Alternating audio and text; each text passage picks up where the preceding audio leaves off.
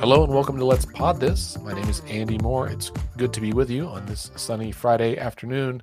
Ooh, you know, every week we say it's a sunny Friday afternoon, but we actually have a chance of rain this weekend for like the first time in several months. That's a little bit exciting. Uh, it is less exciting for all of my friends and volunteers who are knocking doors or tabling at community events or otherwise trying to get out the vote this year. Uh, I trust that we will all celebrate the reprieve that our good earth needs in that rainfall and maybe use that time to, I don't know, make phone calls or send text messages instead. Uh, this week, we have a bit of a different format for the podcast. Both Scott and Bailey are unavailable today. I think they're both out of town, actually. But, but listeners, do not worry. We have a action-packed, guest-filled episode for you. Um, I am recording this and looking at uh, four faces of my dear friends and colleagues at the League of Women Voters of Oklahoma who have joined us here to talk about, gosh, civic engagement all around. Um, we'll talk about their new voter guide that just came out this week. We'll talk about Vote 411. We'll talk about um, 2023 and what what advocacy and what um, activism can look like or might look like next year as we move into the next legislative cycle. Uh, and we'll talk about just, I think, the, the work that we do of trying to engage voters in this brave new world. It's not it's not really a post-COVID world. It's just like a sometimes a post-apocalyptic world. Uh, but like, how do we how do we do these things when um, we know, and we were just discussing this before we started recording, but the traditional methods are clearly not as useful or as efficacious as they once were. So, um, all right, well, let me do a quick round of introductions and then we'll get into it. Joining us today, we have Stephanie Hinson, Roxanne Logan, Abby Richards, and Jackie Finley. Welcome to the show, all of you. Um, let's start with um, uh, maybe start with a little bit of history in case our listeners they, they probably know the name the league of women voters but are any of you a bit of a history buff on how long the league has been around or active in oklahoma? I think stephanie you're probably the one to throw this to first. Well thank you. Yeah as far as oklahoma i was gonna i was gonna go back even further if you if you that's uh, fine, yeah. I, I like telling about because for me that i think i had known about the league even first just in my own personal life uh, thanks to my history classes. And it was I had I remember probably when I was 18 year old years old and in university and doing um, papers on the women's movement and all the women who worked hard to gain the right to vote for women, which we finally got in the form of the 19th Amendment in 1920. And the League of Women Voters was born within that movement. The League of Women Voters goes back to a time before women had the right to vote. But for all of us, even if you don't have the right to vote, you always have a voice and you always have influence and you always have things about which you're passionate and about which you want to advocate. And so women, prior to the 19th Amendment, uh, felt strongly about things like the anti slavery movement, especially in the temperance movement. Those were two of the very big movements that gave birth to the League of Women Voters because they realized that if they really wanted the umph behind their voice, they needed to get the vote. And so that was um, the Declaration of Sentiments happened in Seneca Falls, New York, in which women came together and they drafted uh, uh, something that looked a lot like the Declaration of Independence, basically saying that women too want these same freedoms and these rights that are described in the Declaration of Independence. And that was, um, uh, there was only one woman who lived to see the 19th Amendment. I often tell people that, you know, the idea that it's a long journey to get those rights. But, uh, but then finally, the, the 19th Amendment was passed in the 1920s and uh, the League of Women Voters was born. And for me, then, um, it, has been interesting because we have in Oklahoma a number of different local leagues, but we also have um, several of us here are members of the League of Women Voters of Oklahoma County, and that league had been inactive until 2018. It became active again. So it's really cool for me, as someone who is only involved since 2018, to meet women who are part of the League of Women Voters of Oklahoma County going all the way back to the 1970s and women who marched for the Equal Rights Amendment during that time, because there was, um, in fact, a period of time in which there wasn't much movement for the League in Oklahoma County. So it's, it's really fascinating. We have uh, leagues in Tulsa and Norman, Stillwater, Bartlesville, uh, Lawton that have been around consistently longer. So uh, the league has the League of Women Voters of the U.S., League of Women Voters of Oklahoma, League of Women Voters of Bartlesville, et al. You know, throughout the yeah, yeah. I I think some of our listeners know um, back in 2019 and 2020 when we were working on our ballot initiative, right, for people not politicians for independent redistricting um, I had the uh, the pleasure of driving around, and I think we did town hall meetings in every city where there are local leagues active, and a bunch of other cities as well. Um, in some cases, you know, members of leagues drove several hours to join us for some of those events, and it was really great for me to kind of get to know everybody and see new towns. And you mentioned Bartlesville. I somehow had probably not been to Bartlesville in 20 something years since college and forgot what terrific architecture there is in Bartlesville. It's a it's a l- weird little nugget out in the plains with really unique um, kind of mid-century architecture out there. Uh, so that was was great. Aside from you know the folks there being wonderful as well, um, their library was really cool. I do remember that. Well, that uh, that history was really uh, really helpful, Stephanie. Thank you. Um, let's talk about now. Let's talk about what's happening this cycle um, could one of you tell us a little bit about kind of what the league has been doing this year in 2022 for this election cycle and um, kind of all the little activities and kind of just how active has it been, I guess? Hi, this is Abby. I'm glad to talk about it. Um, it's been a really interesting and really active year. As we came out of the last election cycle, we were thinking about ways that the league could be impactful in Oklahoma. And one of the needs that we saw for voters in Oklahoma was youth voter representation. So Oklahoma has only 21.8% of the population that was voting in that demographic um, in the youth vote, which we consider to be 18 to 34. Um, for people that are 65 and older, there's 70% of the people are participating. So there's um, a big gap between the percentage of young people that are participating and the people in the older age brackets that are participating. We want to meet them in the middle um, we want everyone to be participating and everyone to be voting. And so we started asking some questions about how can we reach the younger voters? Like, why are they not engaged? We have a lot of great partners and different organizations across Oklahoma. And we talked to a lot of different groups, like what's happening here and how can we engage in this? And the league um, was lucky to receive some sponsorship from the Kirkpatrick Foundation to spend some time this year focused on youth voter participation. And that was mainly, it's called Grab the Future by the Ballot and there's a whole um, PR push behind that to try to find both messages and campaigns um, on social media and in person in the community, trying to find ways to reach out and connect with that 18 to 34 year old voter block.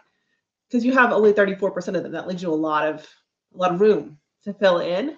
We want to register people at all different ways across the state, and so we had to try different things. We talked about how do you reach voters in rural communities, how do you reach people in more urban communities, how do you reach the people who aren't going to be on social media. Um, and so we spent some time thinking about it. That's one of the things I love about the league. We study things a lot first before we do them. Like it's thoughtful, it's meaningful. We have some sponsors that were able to help us get more outreach than we could do on our own.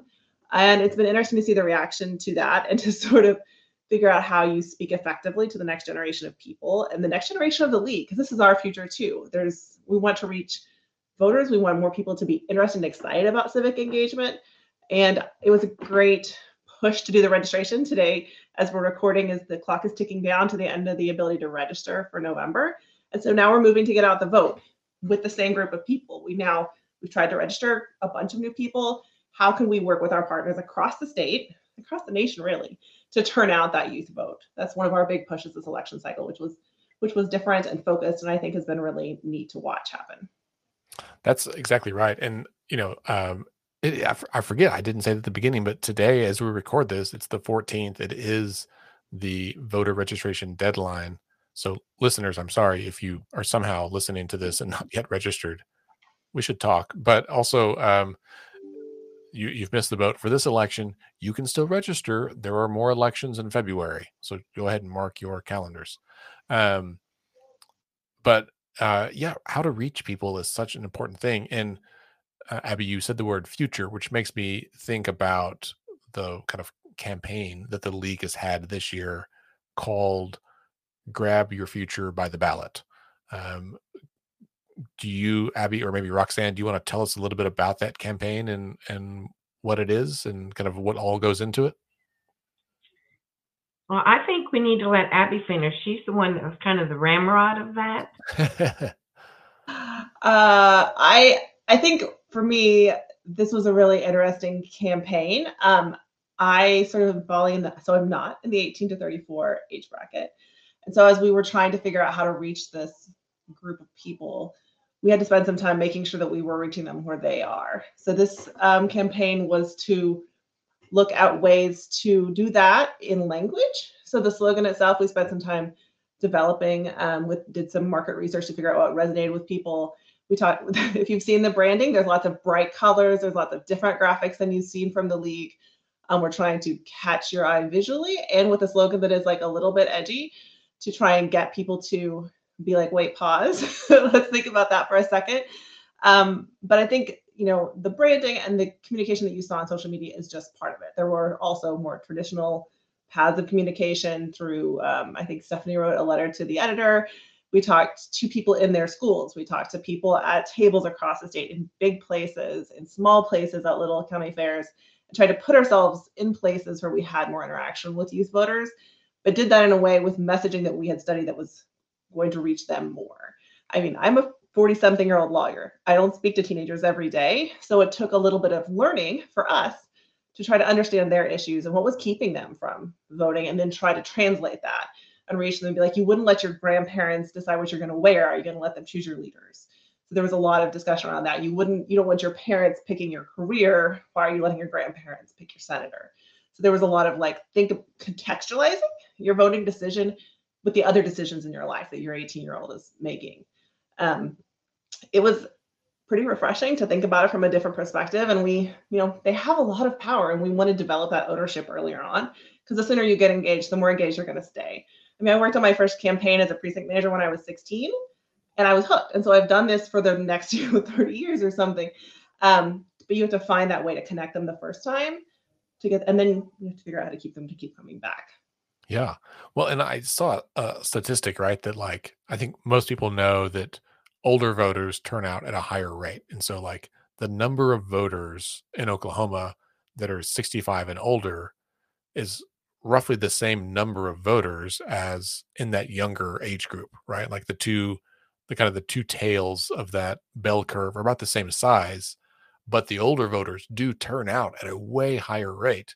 So, like, the potential is there for them to be somewhat equal in in you know each vote only counts once but if only one group is turning out at such a high rate then it really it does shift what the outcome would be and i think your example is similar to what i often say like when i explain voting to my kids um, who are not yet teenagers but i say like you know if there's 20 kids in your class and you let three or four of them choose what kind of pizza the whole class has to eat, you either have to have a lot of trust in what they're going to pick, or uh, you're going to get stuck eating something you don't want to eat. Like, what if they all want something gross and then you have to eat it? That's what happens with voting too, right? If people don't participate, then you're stuck eating the gross pizza. I I do have something I want to contribute here that um, that when I've talked to these young folks, exactly what you're saying, though, I, I actually recognize that that was a reason that some young voters gave me that they weren't ready to register to vote in at least a couple of occasions and in some very small communities. And it's the idea that I think if we, for example, I have a very democratic family, and it was encouraged that my children maybe think for themselves a lot. Um, I have had, and and at the same time, I as well am from a family where, and I think maybe this is always true, where there's some areas in which the idea that we can be independent and free thinkers and maybe think differently about something than what our parents think. But on the other hand, there are also, um, and I had at least one young voter say to me, she said, I'm not ready to register to vote. She said, I'm a lot more liberal minded, I think, than my parents, and they're very conservative, and I don't want to disappoint them, is what she said. And I think there's sometimes a feeling that if what you're saying is they would rather maybe go along, go with the flow, go with maybe their family and maybe not choose not to vote at all, as opposed to voting for something that maybe they think their parents would be against. It was a really sad and sobering moment, I think, for me when I've talked to some of these young voters who feel that way. Yeah, that's really interesting. That is a good point. It is tough to go against your parents, right? Like not everybody has a rebellious spirit in it. Um, and I think probably most of us, right, grew up with similar political leanings of our parents because that's kind of what we were taught or what we were raised as. And I remember for me, so I grew up um, in a conservative Christian home. Like, I, you know, my parents did never talk about politics, but I kind of was just assumed that they were probably Republican, I think, like looking back. I do remember like the 92 election when Ross Perot ran. We were from Texas and he was from Texas. So that was a little exciting. And he was like real funny with his little voodoo stick thing. Mm-hmm. Um, but Dana then, Carvey. Yeah, that's right. Dana Carvey. That's right. And then when I went to college, like in some ways, my allegiance to Texas, because George W. Bush was running, like there was that. I was like, well, I shook his hand one time. Like we should vote for him because I didn't know anything about his opponent, you know, and, and I guess that was Bush and Gore in 2000. And so I probably just didn't vote because I, you know, all the reasons that every 20 year old doesn't vote. But then over the next few years, like started thinking more about, well, what matters to me and tuning in just a little bit to those policy discussions and what what the candidates had to say at the presidential level. But honestly, I had no awareness of anything below that, right? Like I knew we had a governor, but the idea that I could have a say in that or that I would even have an opinion about it was so completely foreign where I just like was allowed to pick my own cereal like for you know the last few years. How would I dare pick have a say about the governor? Uh, and certainly a lot has evolved over the last 20 years as I've learned that we really all have an opinion and can express that regardless of how we feel. Yeah.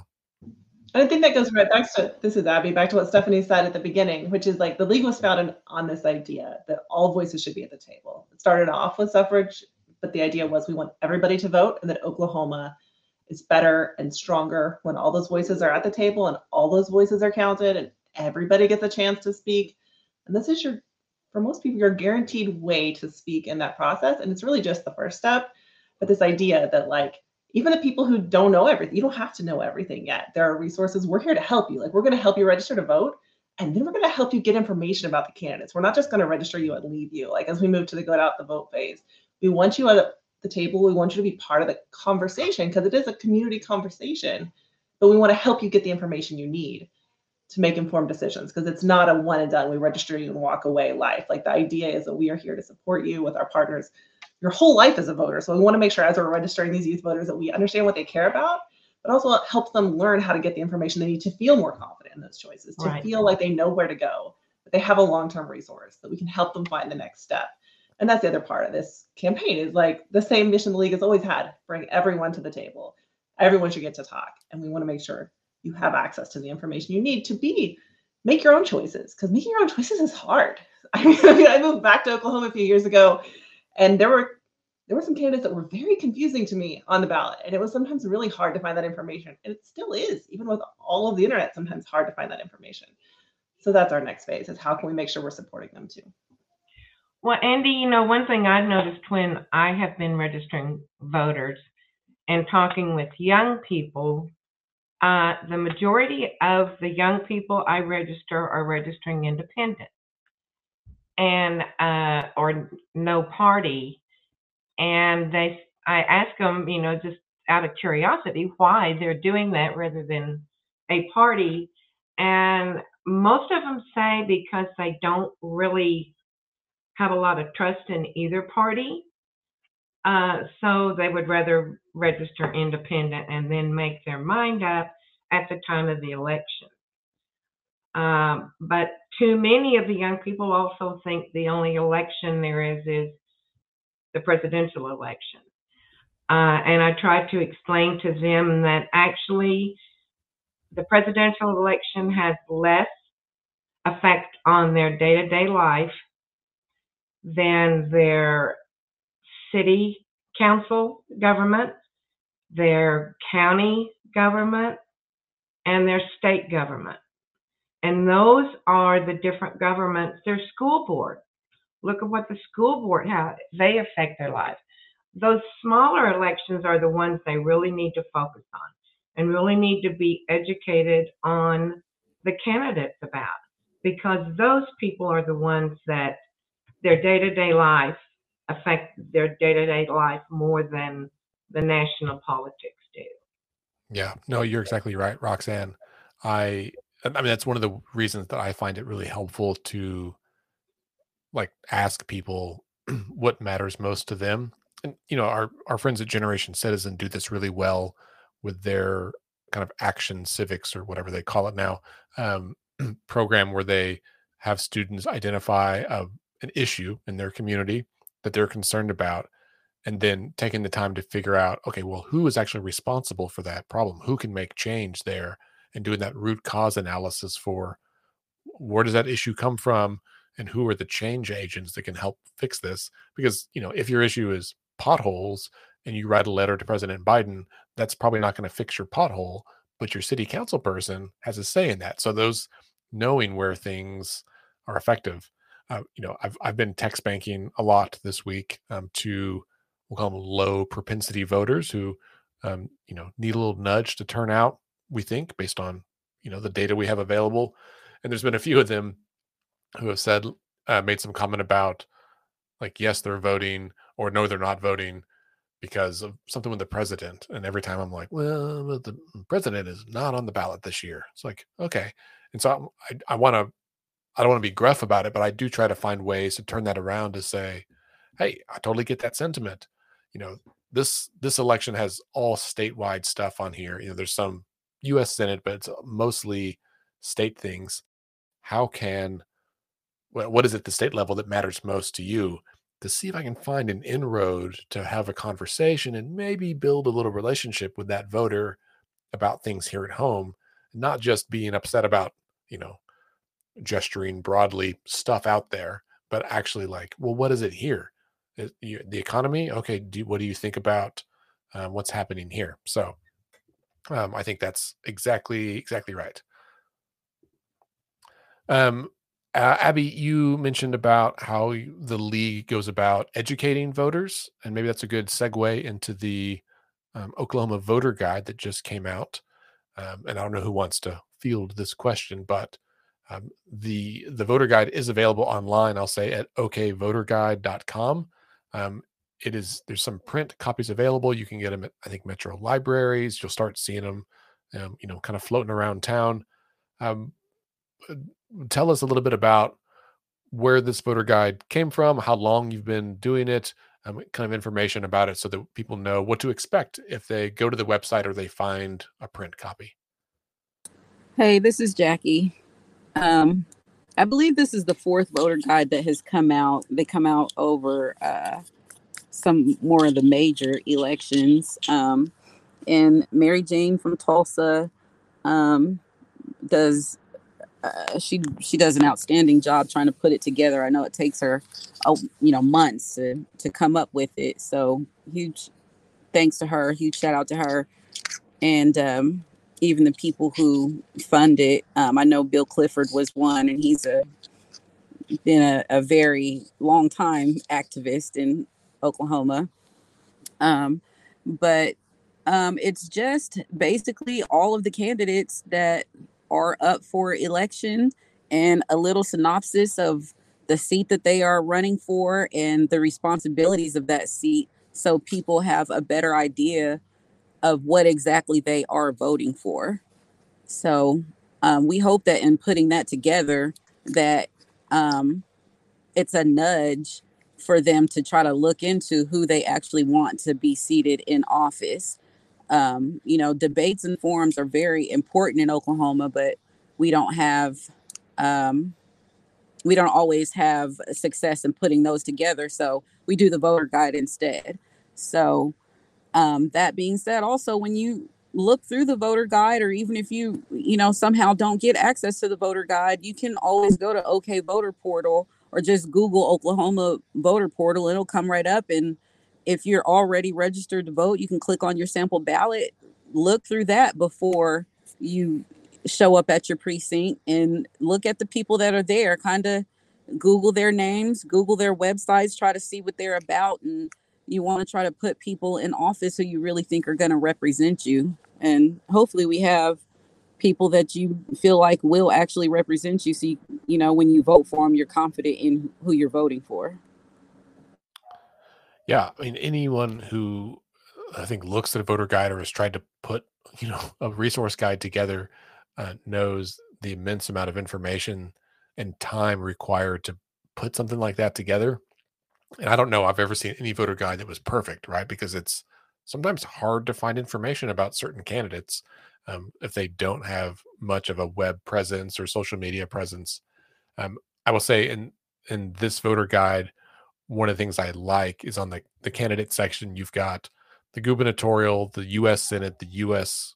Um, House of Representatives, and then all of the executive branch. So it's like all the statewide elected officials besides the governor here in Oklahoma, judicial, and then House and Senate. And it is almost impossible to find stuff about all the House and Senate candidates for all of the different races, right? Because there's 100 and 101 in the House. They don't all have opponents. And then um, roughly another 26 in the Senate. And they also don't all have opponents. And that alone is eye opening. So if you go to the House and Senate state election page, it shows the maps for both House and Senate and just a list of all the districts and how many of them have candidates and how many of them don't. And that is a, a stark reality that so many of our state legislative seats go unopposed. I know there's been news stories about this, and I'm sure we've talked about it on this podcast before. Um, but it is really kind of just staggering when you see all of the white space on the screen of like, oh gosh, well, every house seat is up every two years, and only one, two, three, like roughly, I don't know, a dozen or so have an opponent. It's nuts. Um, some of them had opponents in the primary from their own party, and now they don't. So now they're already elected. Um, but it, that is one of those aspects of our election system that I think we could talk a bit more about.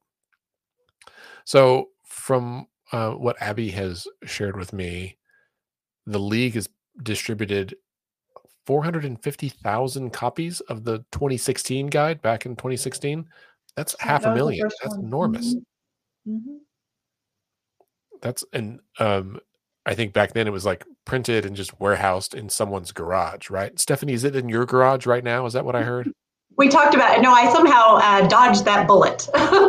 we have it, and it is at the League of Women Voters, and that is the other place. The libraries and currently our league offices in the state too have the print copies. We're still getting those distributed to the different partner organizations. And it's being printed both in English and Spanish this year too, right? You had someone that you're able to contract with to do the Spanish translation. That's huge.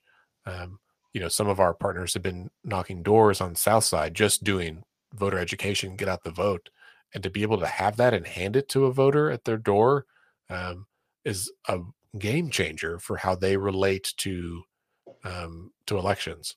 Uh, and also, um, Abby told me this earlier today. The it's being published in Braille as well for those that are visually impaired. That's incredible. I just want to see one. Obviously, I don't I don't read Braille, but I do too.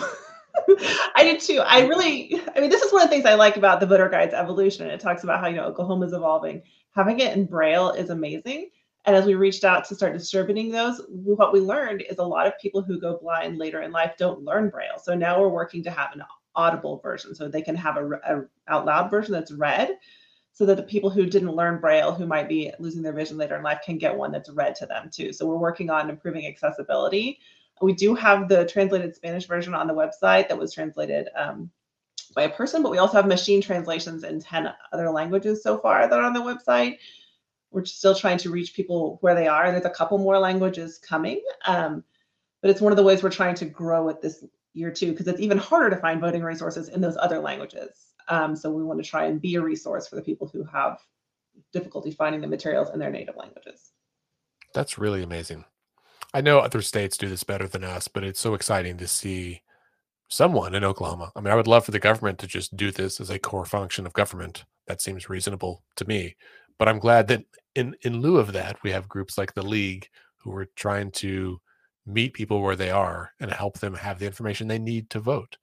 Um, you know, one of the one of goals for next year is to be able to have transcriptions of our podcast episodes. We're not able to do that right now.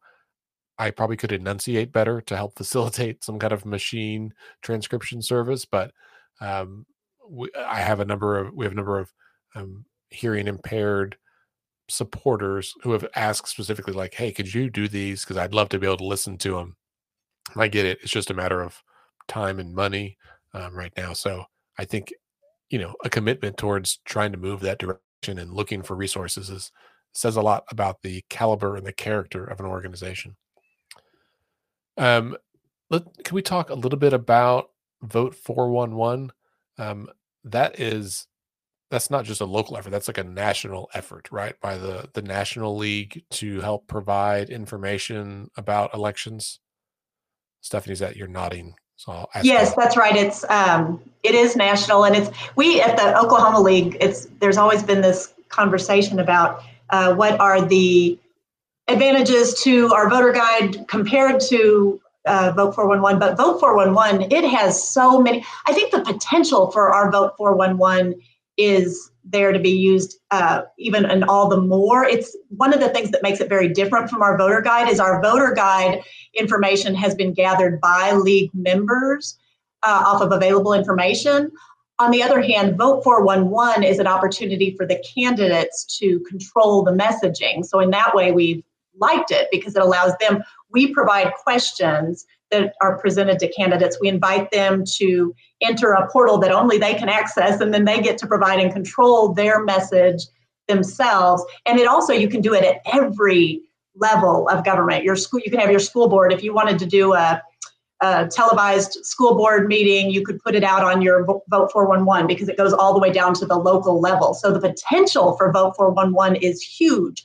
One of the things that we've been struggling with is candidate participation, which has been true. You know, we were saying as well that's been true with uh, forums, and we're just really struggling to find candidates who are wanting to um, participate for some reason. And you know, it's been uh, our, I think it's been at about twenty percent. Uh, I, I participated quite a bit in the in Vote 411. I was on that committee in 2020, uh, so in the last general election and I think it was about 20% then, and it may be. I'm not sure what the numbers are now, but we're, we've not been getting good participation with. Uh, so yeah, we're just struggling to kind of figure out how to improve that because the potential for Vote 411 is huge. Yeah, I mean, there's uh, this week, uh, I think yesterday on Twitter, there was a lot of discussion from the Rural Schools Coalition. They were going to host a debate between Ryan Walters and Jena Nelson and then I guess he canceled or it fell through. I didn't. I'm not totally clear on all the details of what actually happened. So forgive me, listeners, if I'm wrong about this. Um, but that's not the first time, right? It is tough to get candidates to nail down. And in fact, I think 538 Politics podcast, excuse me, did an episode about this or talked about. I guess it's a trend across the country where incumbents in particular just are refusing to participate because debates aren't as they're not viewed as often by the public and i think they are viewed internally as less of a tool to persuade voters and more of a risk of alienating voters. And so you know on uh, here in oklahoma city mayor holt right he refused to debate his candidates or his opponents and there were a variety of reasons for that. I think you know all of his opponents were kind of far out there and he was like, I don't, I don't want to honor them by being on the stage because they're going to talk about stuff that is just a little bonkers and like, frankly, shouldn't be part of the public discourse. Um, those are my words, not his. and so I, I wrestle with that too. And I think uh, as we were talking before we got started recording, you know, how do we, how do we bring voters together so that they can they can have access to some of this information so they can engage with candidates and get to hear it, you know, straight from the horse's mouth.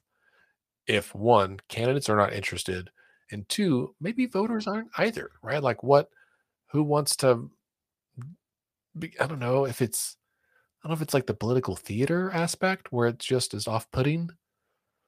I don't know. Have you have you all heard from any voters in particular? I mean, you kind of shared a story earlier, but about if if debates or forums of those kinds of events are viewed as useful by voters? This this is Stephanie. One of the interesting conversations I had with Drew Edmondson had to do with when he was running for governor and how he perceived the audience participation. And he said, when people were on stage really discussing substantive policy issues, I looked out across the audience and they were on their phones when certain candidates were on stage. He said, then the Tiger King got up to speak. He said, all the phones went down. And that has made me sad from the perspective of we as voters are, and, and as audience members are perhaps not demanding of ourselves more compelling conversation when we have conversation with our friends and neighbors and at our thanksgiving table how are we at having substantive policy debate and discussion and if we start elevating and i love for all of our coalition partners who work with students and you know we edu- and i'm a former educator so for me this i have a huge heart for this how are we teaching our children to discuss difficult uh, sometimes difficult, sometimes just you know. But policy, how are we teaching? How are we teaching one another to discuss policy? And I think when we start knowing what good, elevated policy discussion and debate looks like, and we recognize how meaningful that is. I loved when Abby was saying, you know, that meaningful debate and meaningful discussion and having hard questions and being able to discuss hard things uh, in compassionate and compelling ways, being able to disagree, good civil discourse, and so many of our wonderful coalition partners. You mentioned the Civic Learning Coalition and Generation Citizen, and they're doing that wonderful work of talking to students who have, you know, there's all of these students. And when I've been going and doing the direct voter engagement and I've been knocking on doors, I have loved the when the, the children will come up and around and why is this woman knocking on our door? kind of a thing. And we start talking about voting. And the kids get excited because they are passionate about their communities and they do care about their parks and their playgrounds and their schools and their teachers and the books that they're reading. And they want to be able to raise their voices and be heard and have their voice influence the voters in their lives, you know, that come out. And what's been so lovely is the number of people, the parents with whom I've spoken, when they see their children getting excited about these policy debates, these parents, some of them even reluctant voters, have said, well, maybe I will go and vote because they've seen that it matters to their children. Their children do care. And you see that hope rise up in voters. And that's been amazing. And I thank you for that, Andy, and for everybody who's doing direct voter engagement because it's been lovely. That's what I want to do is to inspire Oklahomans to be better about having policy discussion. You you can hear the excitement in your voice, Stephanie. That's that's great. Um, you know, it also reminds me that back in 2018, when Governor Stitt was running against Drew Edmondson, um, there was a, a, group of high school students. Um, I think then Representative Jason Dunnington and State Senator Adam Pugh had kind of organized this group of, of high school students to help co-host uh, or host a, a, gubernatorial debate. They did it at OCCC. Um, we helped um, kind of facilitate that as well. And that audience of entirely high school students was very tuned in um, they, you know, wrote the questions. I think they had some journalists that actually read some of them, but they had students there. It was more of a town hall style debate, like they're, you know, loosey goosey with the, you know, a, a cordless, wireless mic and walking around on stage. And it was really interesting to see one how high school students kind of related to that situation, that environment, and two how they listened to what people said. And I think there was you, know, you could kind of feel a vibe of like, does this really matter to me? Certainly from some students, um, but an overarching like attention that This is going to be about education. This is stuff that should matter to us. And these are important people who are taking time to have this conversation with us. We should tune in. We should listen. Um, and at some point, someone asked how many of them were 18, right? And that was the part that I think shifted the debate mood for the candidates was they're not just talking to a room full of high school students, they are talking to a room full of voters. And this realization of like, oh, well, there's a couple thousand people here who could really shift some of these neighborhoods that I think I might have locked down in a direction that um, I don't want to see. And so that was just a cool dynamic to, to kind of witness. I wish that kind of thing would happen more, obviously, and certainly like in a more authentic way. I think part of the struggle for a lot of voters is that debates feel theatrical. They don't feel like a, a policy discussion. It's pandering, you know, it feels that way. Um, it feels fake, I guess is just a really simple way to say it. Like like I sometimes don't watch debates, especially lately, because I already know how these candidates feel on a particular issue. I don't want to. I, will be. I didn't watch the DA, the Oklahoma County DA's debate the other day, um, for this very reason. Like I am pretty confident and I understand where these candidates feel on the issues. I know who I'm voting for, and I didn't want to save space in my brain for whatever was going to happen there. And from what I understand, uh, that's how it ended up. Right towards the end of the debate, it got a little, uh, you know, messy, and I was like, "That's exactly right." Like I'd rather spend time doing something else. Um, but I would like to find ways to bring that back, to bring back some of that authenticity, that connection, that meaningfulness that used to used to be there. Well, Andy? This is Roxanne. Uh, it does kind of seem like in a regular debate setting that everything the candidate is going to talk about, you can go to their website and find it out. And I really like the town hall setting, like you were talking to earlier, where the people who are there, whether they already have their minds made up or not, they have the ability to ask questions and receive real time answers to those questions. And depending on those answers, they may change their mind if they went to the debate with their mind already made up. And I, I, it's an opportunity for them to bring their kids. If the kids are not old enough to vote, at least they start learning about the democratic process and what it means to be a candidate for an office and what is required of that candidate by the people who are going to be electing them.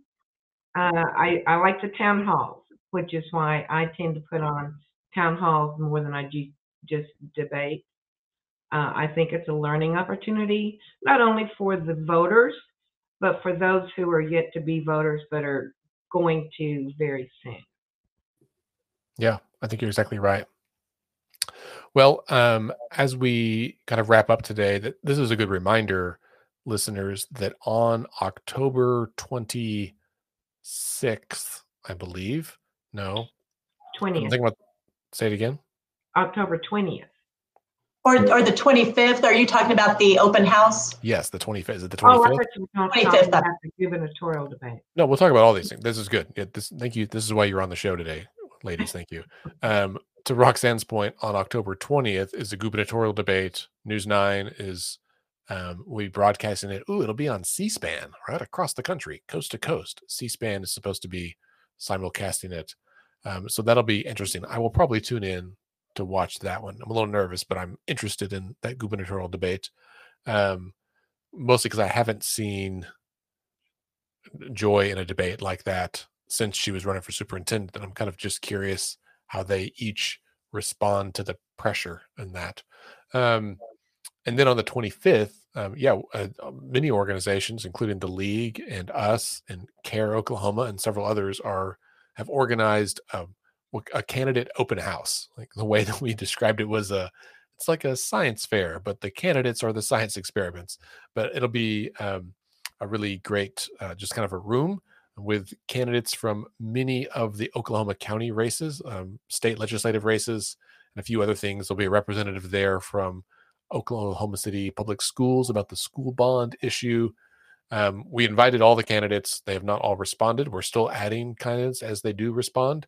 Uh, you can find that event on our Facebook. If you go to facebook.com slash let's fix this okay, you can find it on there. Um, it should be a good time. Uh, genuinely, you know, an in-person meet and greet with candidates. And you have a chance to ask them uh, about their policy stances, their positions, what they bring to the position face to face. So that'll be good. And then, of course, election day on November 8th. Can't forget that. Uh, early voting begins November 2nd. That is the Wednesday before the election. That is new this year. An extra day of early voting, Wednesday the 2nd, the 3rd, the 4th, the 5th. So Wednesday through Saturday, you can vote at your county election board. I encourage you to vote early. That way you get to vote in person. You still get a sticker and you get it out of the way, right? Who knows? We could have an ice storm on election day You can really cramp your style. This way, you can plan it out. You got a few options um, to vote early. If you've received a mail ballot, I know I got mine this week in the mail. You can still request a mail ballot if you haven't requested it. You have until the 24th, so you've got about another week to request a mail ballot. Um, if you need a notary, reach out to us. I know Abby and I are both notaries. We'll meet you somewhere if you're in Oklahoma City. I'll meet you at a coffee shop and notarize your ballot. Uh, my mother-in-law brought hers over last night. Like we're already already in ballot notarization mode. Um, and then if you don't vote early by mail or early in person, you can vote on election day, which is perfectly fine and good. Uh, and at your local polling place, polls will be open seven to seven. But then that night, on election night, um, come to the Tower Theater. Uh, we're going to have the election night show. Um, it's going to be super exciting right before to the podcast today. I secured our musical guest, which I will announce soon. Uh, Mayor Holt is going to be one of our guests. We're going to have a lot of fun. If you like uh, The Tonight Show, or if you're like me and you like The Late Show with David Letterman, it's the same kind of idea. Um, it won't be quite as expansive as it was in 2018. It's going to be a much more focused and more fun, I think, kind of laid back event. We'll have food, we'll have music, we'll have election results, good people. Uh, it's a free event at the Tower Theater in Oklahoma City. Um, you, oh, I don't think I put it on Facebook yet. Uh, listeners, wait like three days, and I'll put it on Facebook, and you can uh, you can find more information there. Um, we're really excited about it. It should be a ton of fun. We look forward to seeing everybody there. On that note, um, to our guests, Stephanie, Abby, Roxanne, and Jackie, thank you for joining us today. We really appreciate you being here listeners, thank you for being here as well. Um, I'm just going to end with the phrase we say every week decisions are made by those who show up. This is your chance. Please, please, please show up and vote this year. Have a good week.